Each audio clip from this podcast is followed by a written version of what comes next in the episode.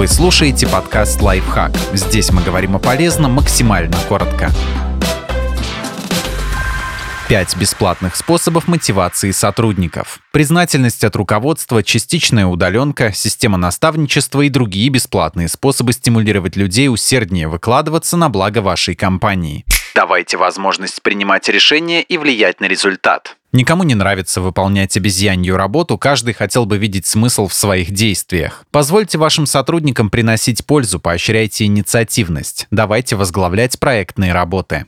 Выражайте признательность от руководства. Устраивайте завтраки, обеды, ужины с руководством или другими интересными людьми, которых вам удастся привлечь. Можно обойтись и вовсе без угощений. Главное показать, что вам искренне интересны успехи вашего сотрудника. Вы готовы выслушать его пожелания, предложения и даже сомнения.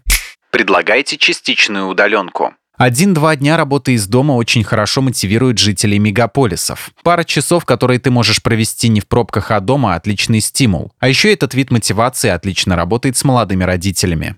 Продумайте возможность обучения. Вы можете оформлять бартерные или отсроченные выплаты с провайдером обучения, или того дешевле создать систему наставничества внутри компании.